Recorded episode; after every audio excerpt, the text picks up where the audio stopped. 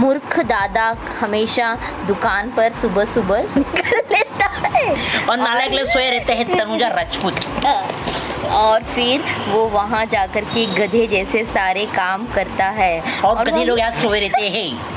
तनुजा राजपूत हाँ और उसे ये भी कहा जाए कि अगर वो वहाँ पे पहुँचने से पहले कुछ नाश्ता पे- पानी कर ले तो भी उसे ज़रूरी नहीं लगता पर ये लोग सोए रहते हैं तनुजा राजपूत अगर वो अगर थोड़ा सा भी